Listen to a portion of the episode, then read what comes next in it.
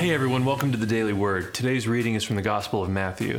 Jesus said to his disciples, If your brother sins against you, go and tell him his fault between you and him alone. If he listens to you, you have won over your brother. If he does not listen, take one or two others along with you, so that every fact may be established on the testimony of two or three witnesses. If he refuses to listen to them, tell the church. If he refuses to listen even to the church, then treat him as you would a Gentile or a tax collector.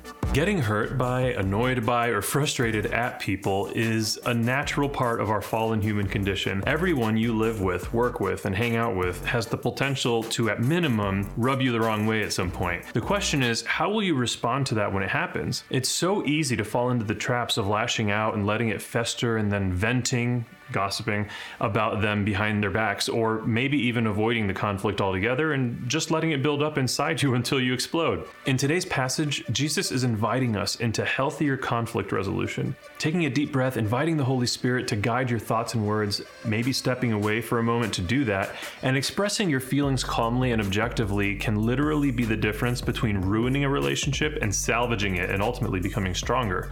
When communication is healthy, relationships are healthy. When relationships relationships are healthy, we can be healthier people, spiritually, emotionally, and even physically.